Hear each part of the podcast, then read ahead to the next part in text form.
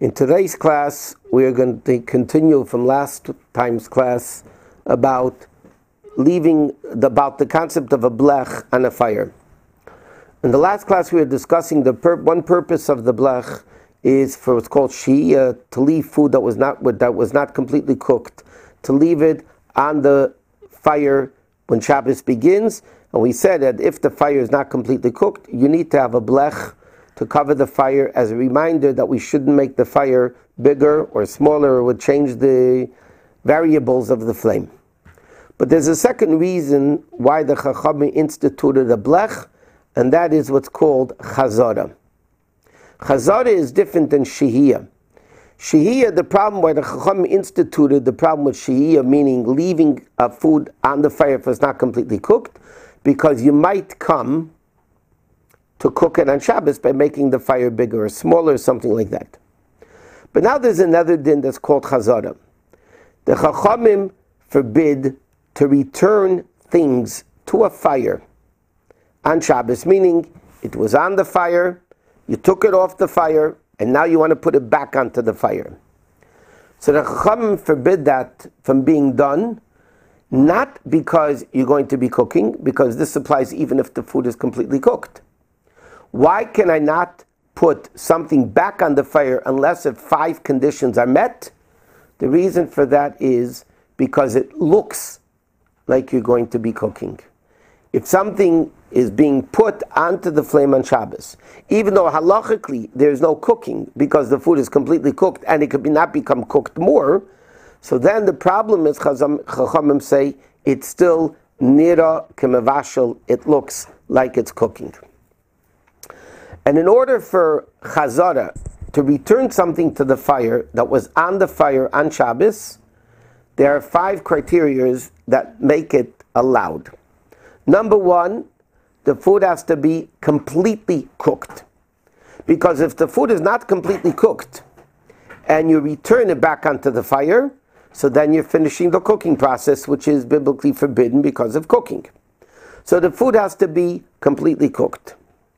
Secondly, in order to return something to a fire on Shabbos, you need to have what's called kotum, you need to have a blech.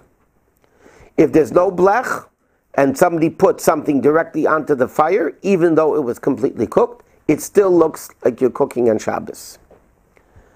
The third thing, the third condition is that the food that you're putting back onto the fire is warm it's still warm. If it cooled off completely, if it cooled off completely, so then by putting it back onto the fire, you might be recooking it, or it look, at least it looks like you're cooking it again. Sometimes, as we learned, if it's wet and it's not warm anymore, putting it back onto the fire that will cause it to cook is actual cooking on Shabbos. But even if it's something completely dry, but you're putting it back onto the fire, and it's cold, it looks like you're cooking it. It still looks like you're cooking it, even though halachically you're not actually cooking it. So again, the first condition is the food has to be completely cooked. Second thing, you need to have a blech. Third thing is the food needs to be warm. Fourth condition, when you took it off from the fire, your intention was to return it back to the fire. The fifth condition, that you're still holding on to the pot. Now, according to most opinions, or many opinions at least, and this is what's relied on, it doesn't mean that you actually have to be holding the pot in the air. Even if you put down the pot, but your hand is still holding on to the pot, that is considered it's still in your hand. And therefore, you would be allowed afterwards to put it back onto the blech. But if any of these conditions are not met, uh, definitely not the first three, that it has to be completely cooked and you have a blech and it has to be still warm, it is forbidden to return something to the, fi- to the fire on Shabbos. So therefore, let's discuss some of the practical of things of this. What happens? You have a kettle on the fire. And by the way, I should mention, it should have been mentioned in the last class, even if you want to put up a kettle before Shabbos, whether it's an electric urn or a kettle, the water should be completely cooked before Shabbos, again for the same reason. You might make the fire bigger or smaller. So lachatchila, the water has to be completely cooked before Shabbos. But what happens now? You have a kettle on the fire. Friday night, you want to take out some water to make a cup of tea. So when you take the kettle off the fire, in order to put it back onto the fire, there has to be a blech. Number two, the water had to be completely cooked. Number three, the water still has to be warm.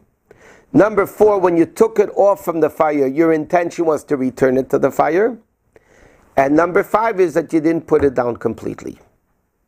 If any of those conditions are, were not met, lechatchila, you cannot put it back onto the fire on Shabbos. So therefore, let's say somebody wants to um, take out soup from off the fire, but somebody is be coming later or cholent, and they want to be able to put it back. All these five conditions must be met. You need to remove it, and you took it off the fire, you want to put it back. All these five conditions must be met. There has to be a blech. The food has to be completely cooked. It still has to be warm. It still has to be in your hand. And your intention was to return it. What happens if somebody has a blech? Let's say they have two stoves on, or upstairs and downstairs neighbors, and in the middle of Shabbos they realize that the fire went out underneath the blech. So now you have food that's on a blech, but there's no fire. So the din is, if the, again, if the food is still warm, you're allowed to take the food off this blech and bring it to another stove that you have with a blech, or you're allowed to bring it to a neighbor's blech and put it down on that blech on Shabbos because it's still all the conditions are being met. Another interesting halacha which is applies to the din of chazara, which is a very important halacha, and that is you're only allowed to return something to the blech if it's in the original pot that was on the blech. What happens if you took a pot off the blech and then you took off the contents into a smaller pot or to a different pot? That pot is not allowed to be returned to the blech. It's only allowed to be returned to the blech in the original pot that was on the fire. And that we'll see the relevant dinim of that as we continue in the classes. Another thing, it can also only go back into the fire, into the blech if it's in the original kli rishon, and that detail we'll discuss in a few minutes how that's relevant in the whole thing of putting water into the cholent. What happens if somebody left the food on the fire and it was completely cooked? So there was no problem with shihiyah, there's no problem of leaving it because you don't need a blech if the food is completely cooked. But now the person realizes, I forgot to put the blech on, and I really do want to return the food to the blech, but I don't have a blech. So the din is, on Shabbos, you are allowed to put on a blech on top of a fire. On Shabbos. You have to be very careful that when you put the blech down, the fire shouldn't go out. That can happen sometimes. But if you're careful about putting a blech onto the fire on Shabbos, you're allowed to, and then what you could do, if the let's say the soup or the chon's directly on the fire, and you forgot to put up a blech, but the food was completely cooked before Shabbos, so then the din is you can pick up the pot, somebody else put down the blech, and then you can put the food back onto the blech on Shabbos. Um, what happens, and we mentioned before, that if you have a hot plate, that doesn't have any dials, we mentioned in the last class about shehiyah, that if the reason why you need a blech for shehiyah, for leaving things onto the fire, is because we're afraid you're going to make the fire bigger or smaller. What happens if somebody used a hot plate that doesn't have dials? And therefore, we discussed before, because it doesn't have dials, halachically, you don't need a blech for shia because we're not afraid you're going to make the fire bigger or smaller because you can't. But what happens if I had a cholent on the hot plate without dials before Shabbos? am I allowed to return it to the hot plate on Shabbos? Because now I don't have a blech. And that is a controversy amongst the poskim. Some poskim say because normally people don't cook on a hot plate, therefore it doesn't look like you're cooking because people keep things warm on a hot plate. They don't always cook things on a hot plate. Another opinion say no, you still need to do a blech. So therefore, in practical sense, what happens if somebody kept a cholent before Shabbos on a hot plate without dials? And then they realized that they need to serve in different shifts and they're going to need to put the cholent back onto the hot plate on Shabbos. So what they could do is they can put a blech onto the hot plate on Shabbos. How do you do that? If you have either pre-cut aluminum foil, because you can't cut aluminum foil on Shabbos, but if you have pre-cut aluminum foil, you could put aluminum foil, take off the pot, again with all the conditions, wanting to put it back, it's still in your hand and so on, and put down a piece of aluminum foil, and then you could put the pot back down, and then you could take it off and put it back down uh, as many times as you needed, providing the conditions of chazara.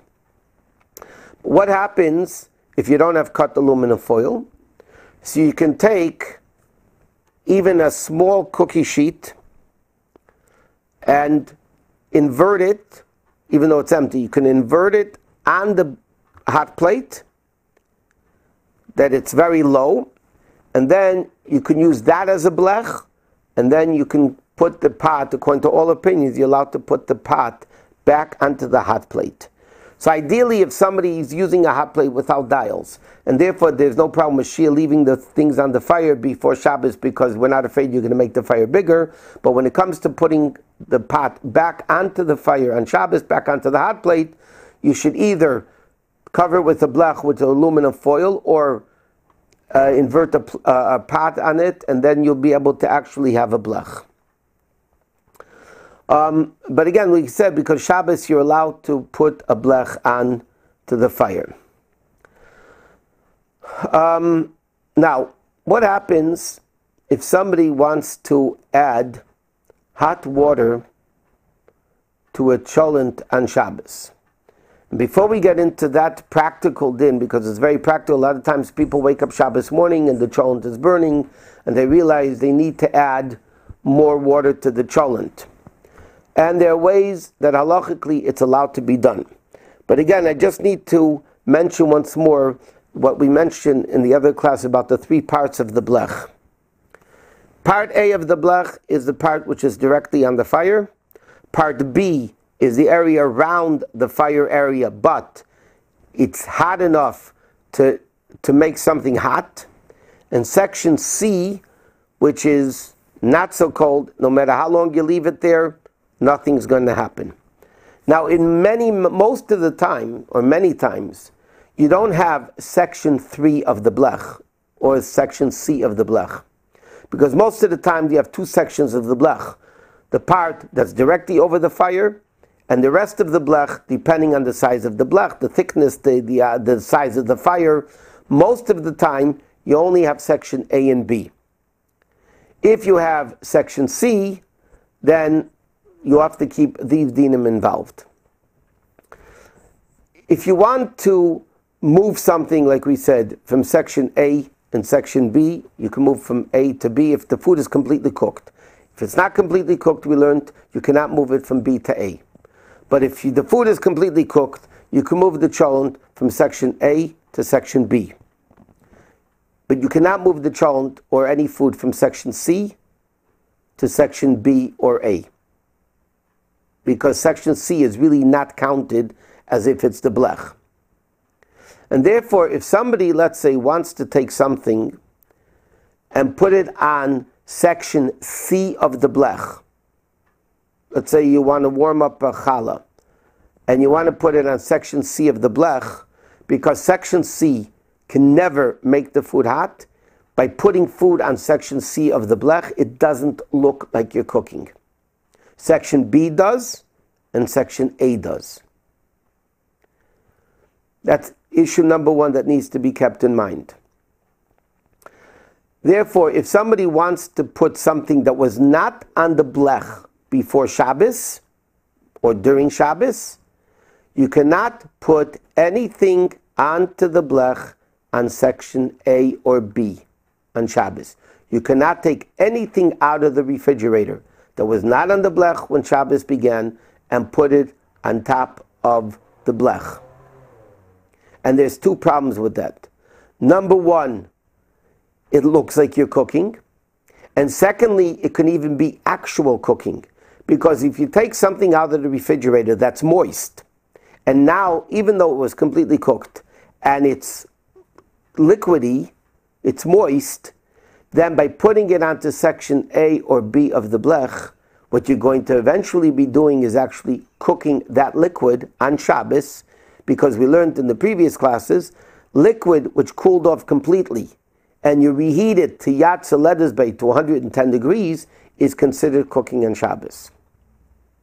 And therefore, it would be forbidden to take anything out of the refrigerator and put it directly onto the blech if the food was not on the blech on Shabbos. Or if somebody wants to take food that was not on the blech before Shabbos, and they just want like a piece of uh, challah that was not in the refrigerator or freezer, and they want to put it on the blech to warm up, they'd only be allowed to put it on section C. If certain conditions are met, they can even put it on section A and B. And that, im yirtzeh Hashem, we will discuss in the next class how you can put things that weren't on the Blech Shabbos to put it onto the Blech and Shabbos, and how you can add water, hot water to the to the cholent, im yirtzeh Hashem, that we'll be discussing in the next class.